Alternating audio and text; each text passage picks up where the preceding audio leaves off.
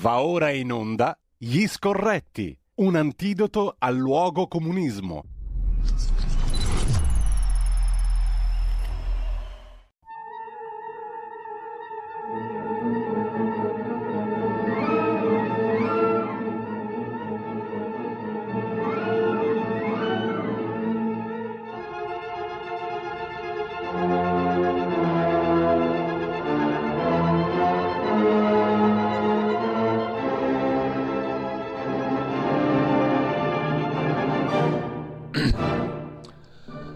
Eccoci qua, di corsa, di corsa, stamattina è tutto un correre. Carlo Cambi dovrebbe essere in collegamento per no.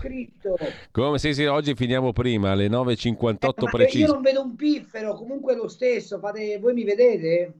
Ti dico di sì, anche se non ti... no, io non ti vedo per altri motivi, perché siamo io, alla... Io non vedo te, non vedo nessuno, no, allora... comunque... Io non ti vedo perché cosa con schermo bianco, stupendo. No, vabbè, allora ciao. Eh, Federico mi dice, mi garantisce che ti si vede. Ti si vede, ma io non ti vedo. Vabbè, io non vedo e vabbè, va bene lo stesso. Credici, eh, abbi, abbi fede. Abbi fede. Ciao Federico, io abbiamo un problema. Ciao Carlo, io vi vedo entrambi. Bene, lui ci vede entrambi. Allora, e quindi un uomo fortunato. Ci, ci, stanno vedendo tutti. Io non vedo un tubo perché siamo alla canna del gas e non abbiamo neanche uno schermetto schifoso. Quindi ma non sto qua a fare le geremiadi su noi stessi perché ne abbiamo già dette troppe, il futuro sarà meraviglioso, fantastico e stupendo.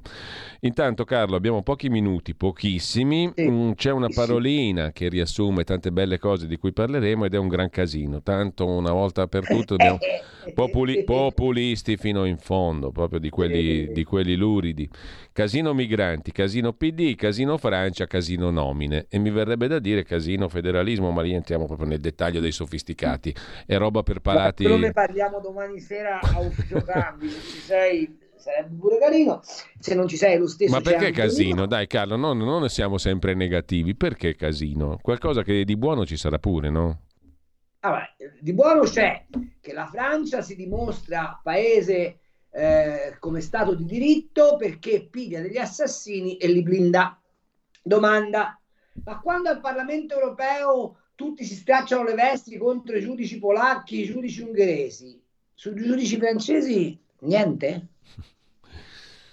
Che tra l'altro sì. sono un paese nel quale i rapporti tra politica e magistratura sono molto più forti che non da noi, no? tra le altre cose. Eh, appunto, ma mi pare che sono belli, belli. Eh. Domanda, e se quelli erano terroristi neri?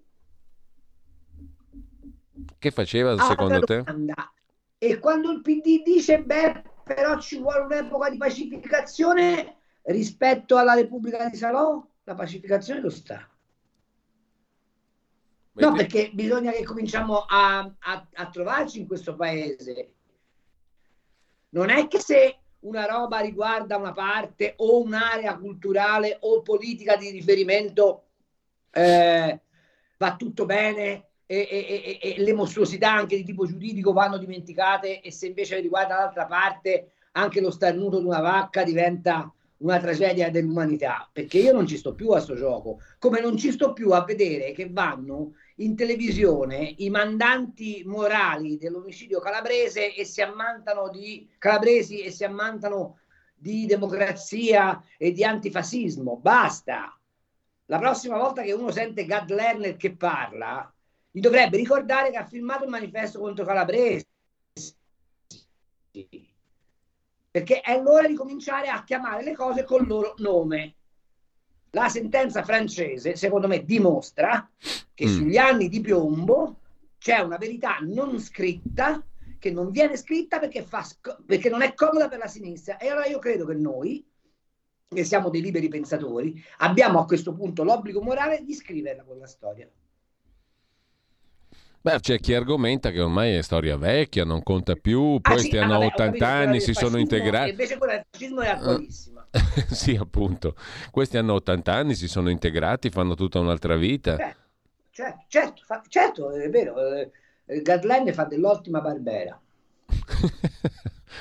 E comunque questo ha a che fare con un nodo, tu dici, scoperto, perché al di là del fatto che sono passati tanti anni e che questi qui hanno 80 anni, il problema è politico attuale. Non è per, una roba... dirtelo alla, per dirtelo alla francese, questi fanno camouflage. Mm, ah, sì, sì, sei anche molto elegante, Carlo. Eh?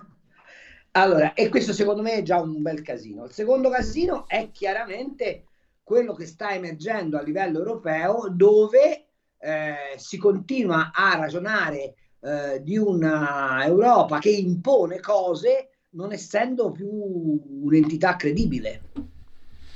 Perché vorrei farvi notare che la signora von der Leyen ha chiesto di parlare con Xi Jinping, dopo che Xi Jinping è andato in Russia, e Zelensky ha chiesto di parlare con Xi, Jinping. Ricorderai che io una settimana fa vi ho detto la guerra finisce così, che l'Ucraina si vende alla Cina, Xi Jinping farà finta che eh, Putin si ritiri e conquisterà il sottosuolo dell'Ucraina, uh, che è il vero motivo della guerra le materie prime rare, preziose. Esatto.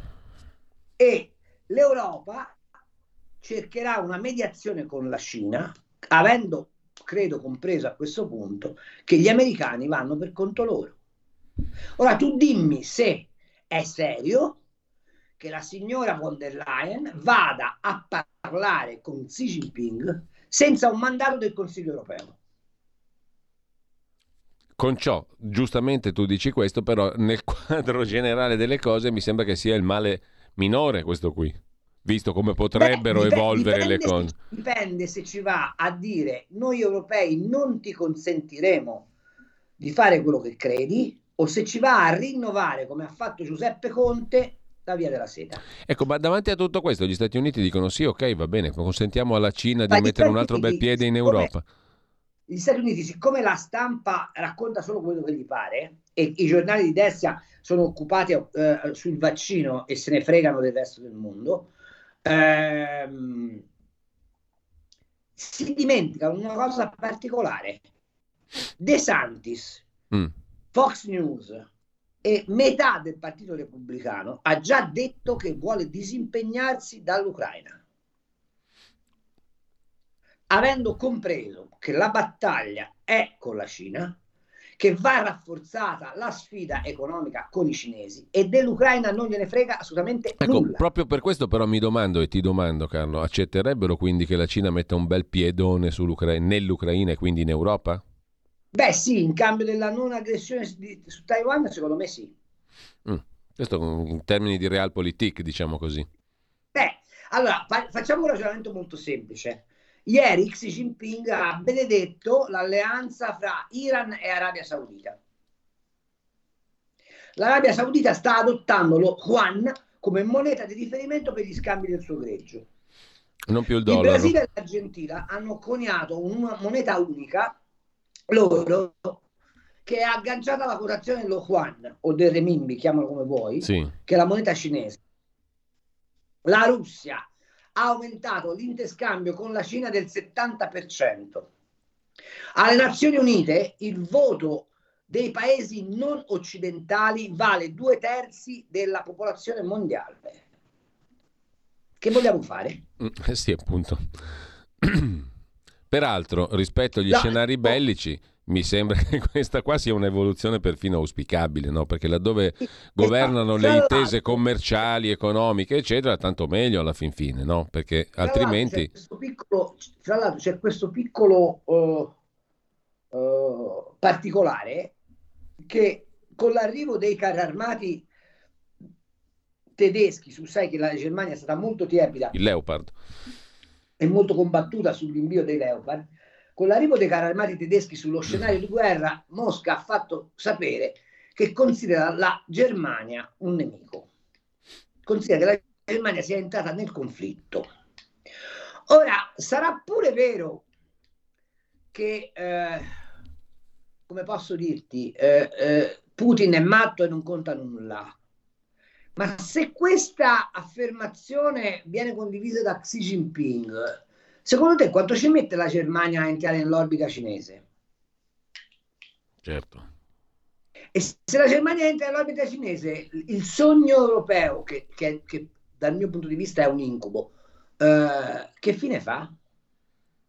Ma di tutta questa roba qua, tu trovi un minimo accenno, un minimo dibattito, una minima consapevolezza. No, però la cosa poi tra l'altro che stride, no? che, mm, che, veramente non sta in piedi, è che questo tipo di Europa inesistente, politicamente inesistente e anzi evanescente nel migliore dei casi, poi però ti impone, vedi nel caso italiano, una serie di vincoli che sembrano valere solo per noi poi alla fin fine. E questo io non riesco a spiegarmelo. Perché dobbiamo essere so- sotto vincolo solo noi sostanzialmente? Perché Francia, Germania Questo, e gli altri... Non lo so, è una, cosa, sta... è una, cosa, è una cosa, che, io, che io vorrei chiedere, ma, ma seriamente, vorrei chiedere al ministro Fitto, che oggi si straccia le vesti per i tagli sul PNRR, non ha il coraggio di dire che i tagli sul PNRR derivano da un eccesso di burocratizzazione dei, degli appalti. Peraltro Salvini oggi viene messo sulla graticola non so da chi perché ha rifatto il codice degli appalti, fortunatamente, finalmente liberando gli appalti dai vincoli della burocrazia e quando si dice ma ci sono le infiltrazioni mafiose come se fino adesso la mafia avesse Appunto. giocato ai castelli di sabbia e non avesse, cons- avesse infiltrato tutti i gangli dei lavori pubblici con la conseguenza che i lavori poi non vengono finiti ma la domanda è molto semplice. Fare i controlli ex post è così impossibile? Perché devo eh, frenare un'opera perché non delibero sulla uh, attuazione dell'opera perché così evito la corruzione ed evito uh, l'infiltrazione mafiosa, cosa che peraltro non avviene e invece non mi conviene finire l'opera e dopo fatta l'opera andare a verificare se tutto è regolare e se non è regolare mettere in galera chi non è regolare? Questa è la domanda. Però il fatto che Salvini abbia sbloccato le opere sopra, fino a 5 milioni e 300 mila euro sembra che sia un delitto di lesa eh, eh, Costituzione, quando però poi la Francia libera eh, mette a riparo gli assassini, invece quello è in, in, una cosa eh, perfettamente legittima, anche se abominevole. E eh, eh, allora bisogna che ci troviamo. Altra domanda, ieri ho, ho, ho visto e ho, e ho, letto oggi, sai che me ne occupo mm. in prima persona come giornalista, sì. dei colleghi di sinistra che strillano al fatto che l'Italia rimane indietro perché si oppone alla carne sintetica, oddio, oddio, la destra retriva che ci impedisce di a, arrivare alle nuove, a nuovi orizzonti tecnologici, domanda. Ma a qualcuno gli viene in mente che sul sistema agroalimentare in Italia campano 4 milioni di persone. E in, in, in nome di un'Europa, ripeto, ineffabile, eh, noi dobbiamo accettare che Bill Gates ci ordini cosa dobbiamo mangiare. E c'è un'altra notizia che è passata sott'occhio, nessuno ne parla. Noi abbiamo l'obbligo di continuare a comprare i vaccini dalla Pfizer, grazie alla signora Ursula von der Leyen. Ah, la dom- domando, ci facciamo altra domanda. Eh, Deutsche Bank è mh, sull'orlo di quello che è capitato a Credit Suisse perché è piena di derivati nella sua pancia. Ma ve lo ricordate che la signora Vestager ha mandato a gambe all'aria Banca Etruria, eh, Trecas, Banca Marche, le banche venete, perché c'era il eh, famoso eh, decreto concorrenza che lei ha letto male e sulle banche regionali tedesche Deutsche Bank tutto questo non vale. Eh, all'Italia stanno sempre facendo le bucce sul debito pubblico, ma che Macron ha portato il debito pubblico francese oltre i 3.300 miliardi di euro e a una quota di circa il 120% del PIL con una crescita inferiore a quella dell'Italia mm, questo non fa affatto, non, non, non, interessa a nessuno. Se vuoi continua. Eh.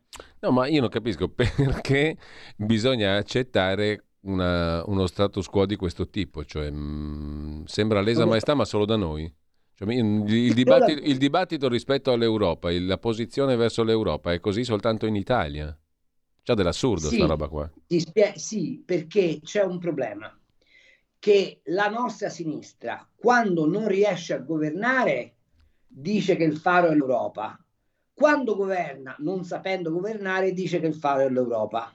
E allora noi stiamo vivendo da più o meno 1994, cioè Tangentopoli in poi, dopo, da, dopo Tangentopoli, con l'idea che l'Europa è la nostra nazione. No, L'Europa non è la nostra nazione, l'Europa è una struttura burocratica di potere, peraltro abbiamo visto corruttibile e corrotta, eh, eh, eh, rispetto alla quale sarebbe il caso che tutto il paese esercitasse sana, eh, posso, un sano cinismo, cioè di dire pigliamo dall'Europa ciò che dall'Europa ci può avvenire e respingiamo ciò che dall'Europa ci viene in danno. Invece no, l'Italia è l'unico paese, tra l'altro paese fondatore dell'Europa, che subisce i diktat europei senza reagire.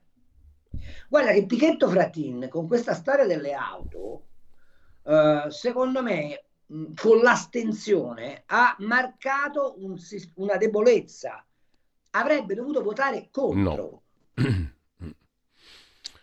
Anche perché mi pare di capire che le cose... Ora però si riapre una trattativa, forse un po' di bifuri ce lo danno non è questo il discorso. Il discorso è devi far capire se stai da una parte o se stai dall'altra. Punto.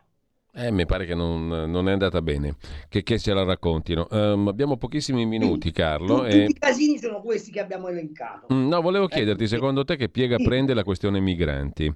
Primo. Secondo, perché bisogna seguire con un certo interesse la questione nomine invece nelle società partecipate dallo Stato? Bisogna seguire la questione nomine nelle società partecipate perché da come va si comprende se questo governo ha la forza di eh, fare le due cose che sono necessarie. Da una parte ricondurre a competenza la gestione di alcune delle partecipate di Stato, di gran parte partecipate di Stato, ma contemporaneamente essendo in grado di dare una linea di politica industriale. Ok? Se tutto questo avviene bene, se, tu, se non avviene e si riempiono soltanto le caselle con dei nomi per, per esempio, ti faccio un caso.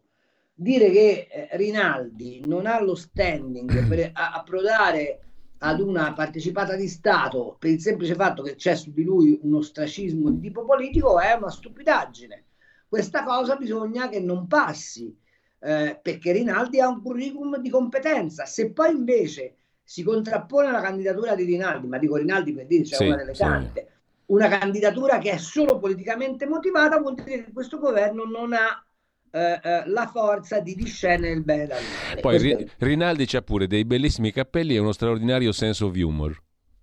Esatto, che non basta. eh, ho, ho preso il caso, prendo il caso della RAI, dentro la RAI c'è, c'è, un, c'è un, clima, è un casino, come dire, ingestibile. Allora la domanda è, si possono fare incatenire le cose? Si, si, de, si, si dà invece un indirizzo dicendo no, guardate, state calmi che tanto lì non cambiamo nulla fino a scadenza naturale. Cioè ci vuole però un atteggiamento di fermezza eh, che spieghi al paese dove stanno andando queste aziende, perché questo è fondamentale. Tu non puoi avere l'aggregato Leonardo, che è l'ex Finmeccanica, che fibrilla continuamente perché non si sa che cosa succede. Non puoi avere l'ENI, che è colosso economico, è uno dei pilastri del sistema economico del paese, che non sai che, che fibrilla. Cioè devi a un certo punto dire la linea che il governo tiene è questa e così chi ha orecchie per intendere intende. Però se tu fai, come dire, sobbollire questa situazione, finisce che ti si asciuga la pentola e la bruci. Non so se mi sono spiegato col paragone. E quindi lì bisogna sì, averci una particolare sì. attenzione. Sulla questione migranti? Non tanto sui nomi, quanto sul metodo. Sì, so sì, sì. Sulla questione migranti, per chiudere, Carlo, cosa intravedi? Sulla questione migranti, secondo me, dall'Europa non caveremo un ragno dal buco eh, credo che a questo punto ci convenga fare una cosa, aprire le gabbie e fare in modo che questi transitino e basta dall'Italia. Dopodiché gli facciamo avere il problema alle frontiere, cioè che siano loro che gli sparano. Cosa che si va già facendo da tempo, eh? vedi alla voce Appunto, rendiamo, 20 rendiamo, miglia. Siccome, siccome hanno dato de, dell'assassino al governo per la storia di Cutro, ok? A questo punto io farei esattamente il contrario. Direi, perfetto, noi non sorvegliamo più i confini, che sono anche confini europei, li facciamo entrare tutti, poi vogliono andare in Germania, in Austria, in, in Francia, do, dove vogliono, vadano. Quando arrivano ai confini, vediamo che cosa succede. Che rimangono in Italia, presumo, purtroppo. Perfetto, rimangono in Italia. Allora a quel punto tu sei legittimato a fare le letate, li rimbarchi sulle navi da crociera che, che, che noleggi e li riporti da dove sono venuti. E poi voglio vedere se qualcuno strilla dicendo che è un'opera di disumanità. Beh, insomma, dobbiamo salutarci qua, poi riprenderemo l'argomento. Domani sera c'è ufficio cambi come tutti i giovedì alle 19. Io intanto ti ringrazio Carlo come sempre. Intanto l'agenzia ANSA sta mettendo in primissimo piano quella questione di Zelensky che ha invitato il presidente cinese Xi Jinping a Kiev. Eh? Te quando te l'ha detto cambi come finiva? Speriamo. Io ti dico la verità, visto tutte le altre ipotesi, spero che vada a finire così veramente, perché è il minor dei mali. Forse, non lo so. In Ciao, ogni bello, caso, grazie. mi stanno chiamando. Grazie Ciao. Carlo, grazie Ciao. a Carlo Cambi, ci salutiamo qua. Tra poco invece deliberete in tutta la sua possanza la riunione della Commissione Affari Costituzionali l'audizione nell'ambito dell'esame di proposte di legge per separare le carriere dei giudici da quelle dei pubblici ministeri, giudicanti e requirenti. Si sono ascoltati diversi soggetti, tra i quali quelli che ascolterete oggi, giusto per capire che si farà un'altra riforma, ma la finisco qui, forse è meglio. Avete ascoltato Gli Scorretti un antidoto al luogo comunismo.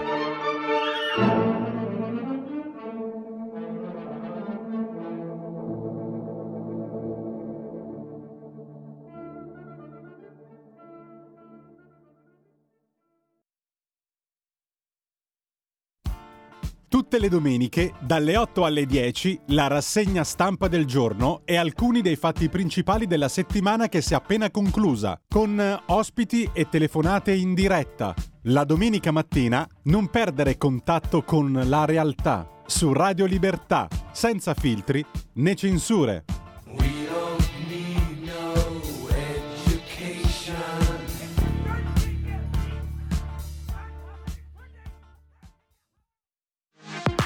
La tua radio è ascoltabile anche con la televisione in digitale. Sul telecomando della televisione digitale o del tuo ricevitore digitale puoi scegliere se vedere la TV o ascoltare la radio.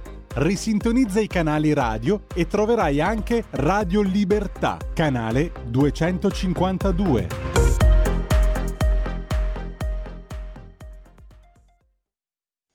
E siamo in onda da questo momento.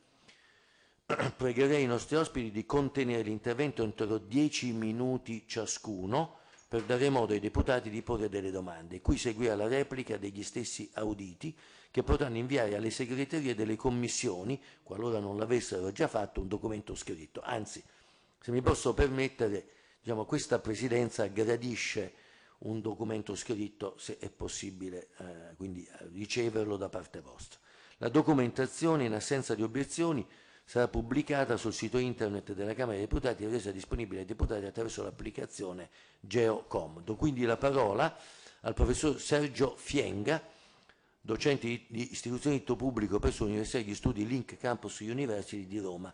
Prego, professor Fienga, dieci minuti a sua disposizione per dirci come la pensa su questa riforma. Prego.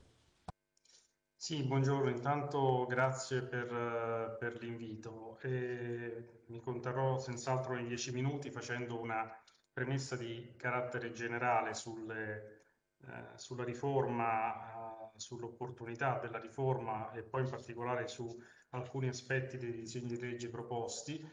Eh, la prima cosa che preme rilevare è che una separazione funzionale organica delle figure dei magistrati giudicanti e di quelli requirenti è un'esigenza già più volte e da più parti sentita nel nostro ordinamento, tanto che nel corso dell'ultimo ventennio la direzione intrapresa nelle varie riforme è stata quella di rendere sempre più possibili autonomi i due settori della magistratura, giudicante e requirente.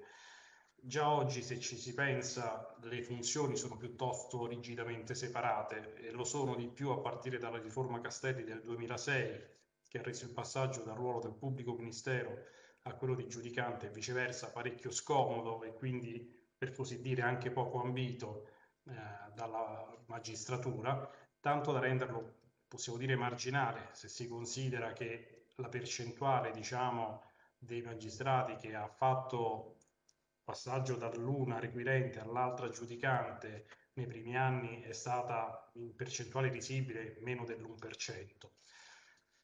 Inoltre se ne vince anche che eh, con la riforma dell'ordinamento il problema è divenuto anche numericamente poco significativo, probabilmente sono anche numeri destinati a ridursi con la riforma Cartabia del 2022 che ha ridotto ulteriormente la possibilità del passaggio da quattro una sola volta in carriera nei primi dieci anni, nel passaggio dall'una all'altra carriera.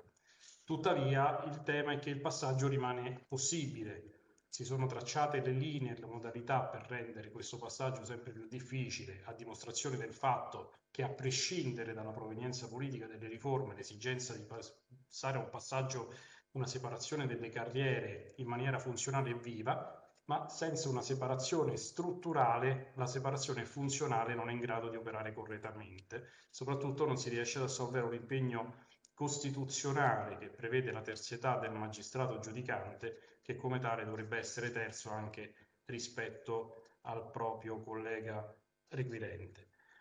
Mm, trova per me anche scarso seguito l'osservazione di chi, al contrario, afferma che in Italia il pubblico ministero non sia un avvocato dell'accusa, non avendo il dovere di portare a casa la condanna in un certo senso, come invece dovrebbe fare l'avvocato che ha il dovere di fare il possibile per ottenere la sentenza più favorevole al suo cliente, ma ha l'obbligo di indagare per la verità, cioè cercando anche le prove a favore dell'indagato, tanto che, come noto, se si convince che l'indagato sia innocente deve chiedere l'archiviazione in udienza preliminare, oppure anche alla conoscitura del dibattimento se ritiene di non aver requisito prove sufficienti. Si tratta tuttavia di un'impostazione piuttosto teoretica, posto che il fenomeno di assoluzione proveniente da richiesta del PM è un fenomeno ancora numericamente scarso. Pertanto, eh, svolta questa premessa, direi che eh, la necessità della separazione organica strutturale tra la carriera dei giudici e quella del pubblico ministero è una riforma necessaria. Noi abbiamo dei precedenti che sono quelli del Portogallo, dove questa riforma è stata fatta già a partire dal 78 e con risultati che oggi si possono definire apprezzabili, parzialmente anche per quanto riguarda la, l'esperienza francese, dove eh, anche lì il tema della separazione delle due carriere per ragioni funzionali e di terzietà dell'organo giudicante è risultata preminente. Mm, il tema eh, riguarda mh, mm, molto dal punto di vista organico e strutturale il, la separazione anche per quanto riguardano gli organi di autogoverno nella composizione di entrambi i consigli superiori della magistratura che dovrebbero essere creati. Trovo eh, nel disegno di legge 806 eh, proposta di Calderone e altri eh, una mh, significativa e buona soluzione, quella nel eh, anzitutto ridare un'omogeneità di componenti tra membri laici e toccati in misura del 50%. Si tratta di una soluzione che ritengo sia da accogliere con favore e che non modifica l'assetto di garanzia dell'organo.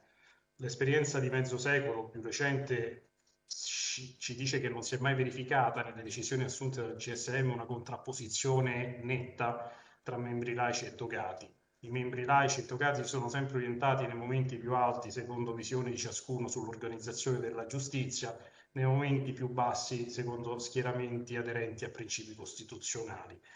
La presenza laica è essenziale quindi come temperamento e apertura rispetto a dinamiche della corporazione giudiziaria. I laici per così dire, non contano per numero, ma per autorevolezza.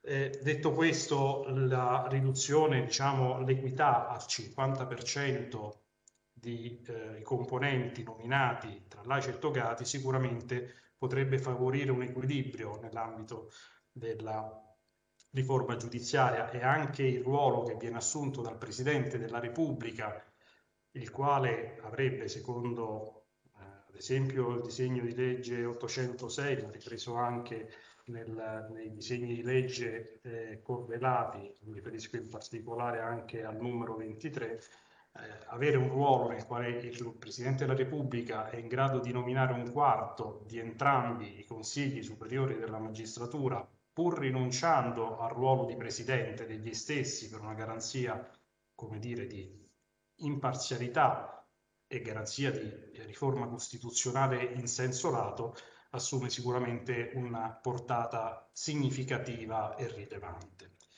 Ehm, ritengo che eh, ci ho detto, il, la riforma eh, per quanto riguarda gli articoli eh, di natura strettamente tecnica, cioè quelli derivanti dagli articoli 104 e seguenti, abbia una funzione orientata secondo i dettami costituzionali, eh, non contravviene alla Carta europea sullo Statuto dei giudici del 1998, ma si pone anzi in linea con la stessa in quanto non prevede una eh, alterazione dei componenti appunto dei consigli di, dei governi di autocontrollo, come tale eh, risulterebbe perfettamente attuabile e eh, dal mio punto di vista ritengo anche auspicabile.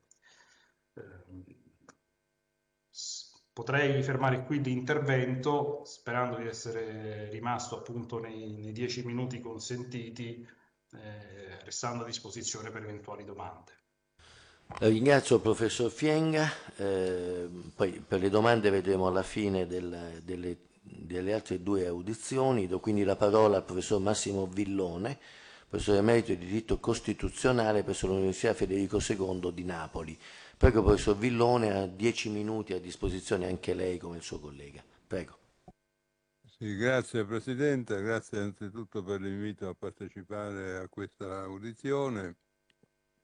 Il collega Fienga in realtà eh, mi risparmia molto, molto lavoro perché ha dato una serie di elementi eh, molto precisi per la valutazione di quello che eh, stiamo considerando e sui quali non, non ritorno perché ha già ampiamente eh, dimostrato, dati alla mano, come funziona il meccanismo che c'è. Eh, noto che qui abbiamo delle proposte di legge costituzionale, quindi chiedere a un costituzionalista che pensa di una riforma costituzionale eh, lo pone nella necessità anzitutto di chiedersi ma perché si fa la riforma? Prima domanda, e poi la seconda domanda è quello che si mette in campo è congruo rispetto al fine che si persegue. Allora, sul, punto, sul primo punto, io assumo che la ragione di fondo diciamo, di, questo, uh, di, queste iniziative di, uh, riformatrici è uh, nella convinzione di un uso, come dire, smodato, magari politicamente orientato dell'azione penale. Un, un, uso, come, non so come vogliamo definirlo, un uso imprudente dell'azione penale che si vuole contrastare attraverso due interventi principali, la separazione delle carriere il, per il primo profilo e poi agendo su indirizzi e priorità nell'azione penale, il 112.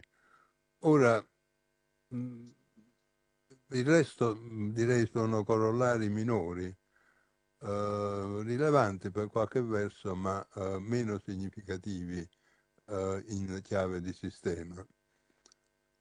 Eh, io per la verità credo che un solo obiettivo sia ragionevolmente utile, avere il migliore dei pubblici ministeri possibili e il migliore dei giudici possibili. E qual è il migliore inquirente? Come facciamo a disegnare questa figura? Io penso personalmente, questa è la mia personale convinzione ovviamente, che il migliore è quello che sa entrare nella testa del giudicante e valutare la ragionevole probabilità che nel giudizio condivida l'impostazione accusatoria. Perché questo è il contesto che consente di evitare l'uso temerario dell'azione penale, perché io assumo che chi uh, ha in mano l'arma non scenderà in campo se penserà che ci siano poche o nessuna probabilità che l'impostazione dell'accusa sia condivisa. Allora com'è che io formo il migliore di questi soggetti che uh, azionano lo strumento penale, l'azione penale? Lo, lo, formo al meglio alzando i muri tra il giudicante e l'acquirente? Uh, per, per la verità io penso il contrario. Penso che il miglior modo di formare il migliore dei pubblici ministeri è una formazione comune o una cultura comune. Dipendesse da me, prescriverei tempi periodici obbligatori di cambio di casacca a fini di, perfe- di perfezionamento professionale, un tempo in cui si sta dall'altra parte. E, e qui invece eh, si vede il pericolo di un giudicante subalterno verso l'accusa, ma eh, io vedo invece il rischio di un'accusa che non valuta con prudenza il terreno sul quale si troverà in giudizio. E invece si teme la contiguità, la commissione, la comune esperienza, che viene letta come subalternità a senso unico. Eh, io non, non nego affatto che ci siano occasionalmente, individualmente, eccessi dovuti al protagonismo, desiderio di visibilità, voglia di finire sui giornali. Queste sono cose che fanno parte eh, dell'esperienza della vita di ognuno, quindi è chiaro che può succedere questo. Ma ci sono rimedi? I rimedi ci sono, già oggi. E allora forse è meglio il sistema attuale, in cui peraltro, come diceva il collega Piega, i cambi sono ridottissimi, sono una frazione eh, davvero... Um, infinitesimale di, della, della, dell'esperienza complessiva della giurisdizione. E poi se anche si alzasse il muro, io, è questo che alla fine non mi convince di tutta questa spinta riformatrice, anche alzando un muro formalmente insuperabile, no? separiamo totalmente mai più passaggi di nessun tipo, all'inizio si decide per la vita, quello che si vuole, e la contiguità, eh, l'unicità dell'ambiente professionale, questi rimangono. E, e, che cosa facciamo? Alla fine che facciamo? Impediamo per dire al pubblico ministero di partecipare a una chat dei, giudici? Dei giudici? Eh, proibiamo che prendano insieme il caffè al bar? E non, io non credo che qui la forma abbia veramente la possibilità di eh, superare quello che è un problema di cultura della giurisdizione. Io continuo a vederlo come un problema di cultura della giurisdizione. Se il sistema attuale consente rimedi a quelli che ci sono, certamente, non nego che ci siano eh, eccessi, errori, sbandate inaccettabili, e allora forse è meglio rimanere con quello che c'è. Se soprattutto l'innovazione proposta non, non, probabilmente non dà un ulteriore eh, un, un, progresso eh, migliorativo rispetto a quello oh, che si vede che non si vorrebbe accettare come eh, elemento del sistema, del sistema attuale. Forse potrebbe addirittura peggiorare, perché se io metto, Qualche volta mi è capitato facendo appunto il mestiere di professore universitario chiedendo ma tu che, fa, che vuoi fare? E mi è capitato più volte di sentire qualche giovane o qualche che si avviava diciamo, alla scelta della vita professionale sua futura di dire voglio fare il pubblico ministero.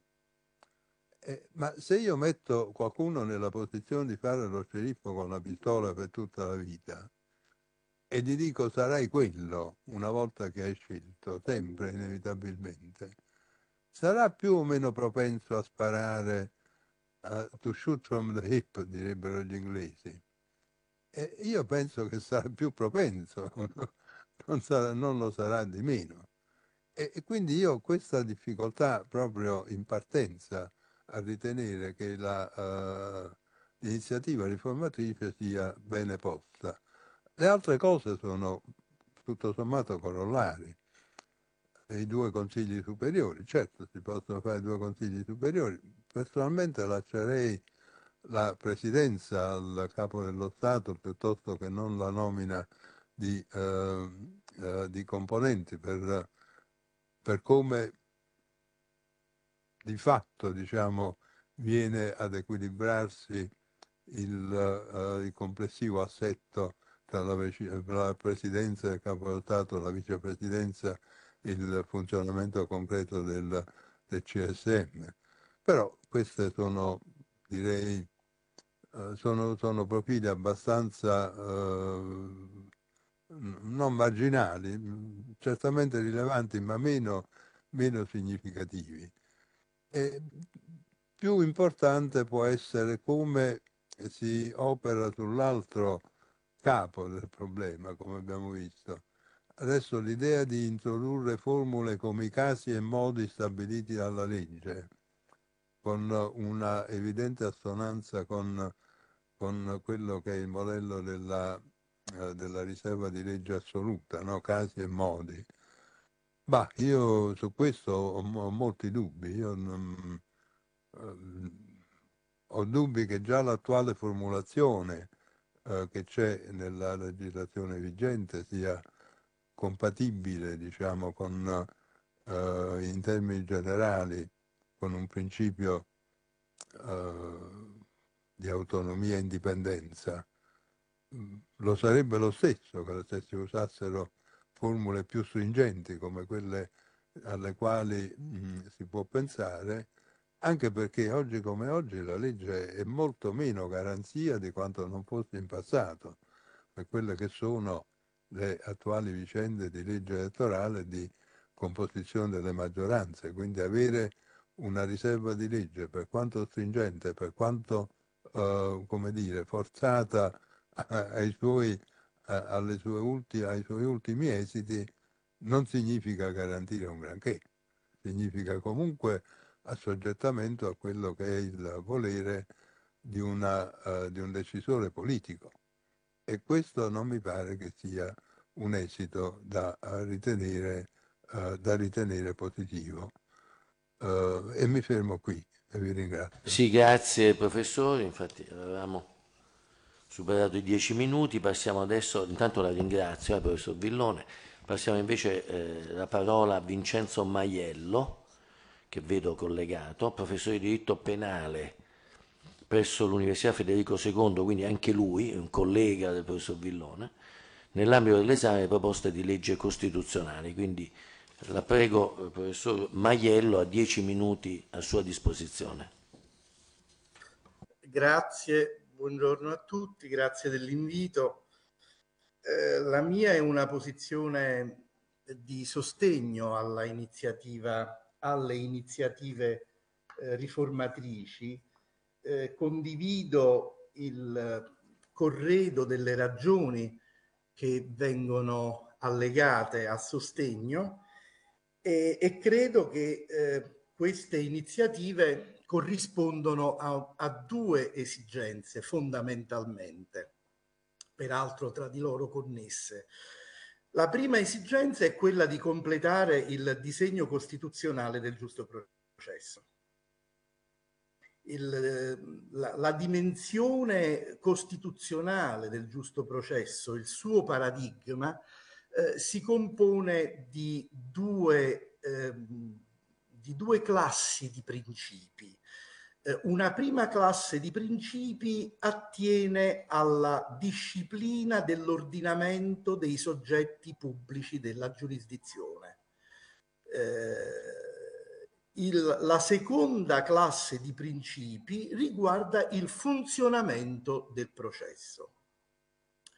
Alla prima classe di principi attiene in modo particolare la collocazione del giudice e la sua qualificazione di indipendente e autonomo, oltre che di soggetto terzo.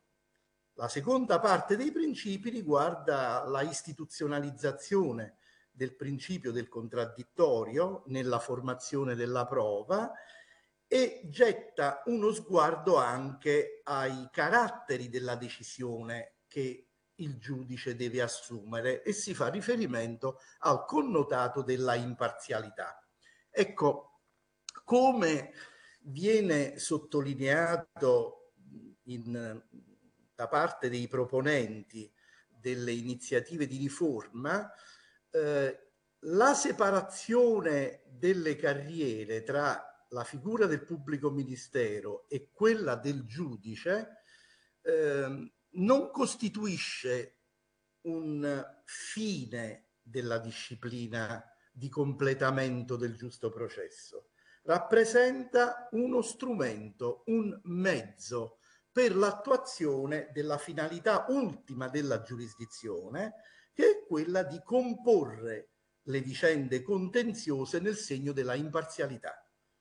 Eh, porre il pubblico ministero e il giudice in distinti statuti ordinamentali implica in altri termini per un verso la implementazione del carattere della parità delle armi, della parità delle parti tra il pubblico ministero e il difensore e nello stesso tempo sottolinea la collocazione di equidistanza del giudice rispetto a chi prospetta la tesi di accusa e a chi prospetta la tesi difensiva per modo da porlo nella condizione di assumere una decisione imparziale. Ora, eh, la seconda esigenza, che è strettamente correlata alla prima, riguarda il superamento di una condizione di oggettiva evidente sofferenza del processo penale. Se noi affrontiamo questa discussione ehm, paventando ricadute astratte senza porci nell'ottica di cosa sia oggi il processo penale, di quali sono le sacche di sofferenza, di quali sono le ricadute che non vanno del suo funzionamento e di quali quindi dovrebbero essere gli obiettivi per superare questa condizione, quali gli strumenti da mettere in campo, evidentemente noi restiamo prigionieri di una contrapposizione di carattere ideologico. Eh, vedete, eh, chi vive la realtà del processo eh, coglie ehm, a più riprese una condizione che appare chiara non soltanto agli operatori del diritto, ma soprattutto manifesta agli occhi degli utenti cioè assiste a un meccanismo processuale che sin dalla fase delle indagini registra un protagonismo e una posizione, starei per dire, leonina del rappresentante della parte pubblica dell'accusa rispetto alla difesa. Eppure il processo è un meccanismo di regolazione di un conflitto tra le pretese punitive dello Stato e i diritti di libertà del cittadino, per il quale le legislazioni moderne si sono da sempre preoccupate di apprestare garanzie significative, pregnanti, in favore di quello che viene considerato il soggetto debole di questa contesa, vale a dire l'accusato, l'indagato o l'imputato che sia.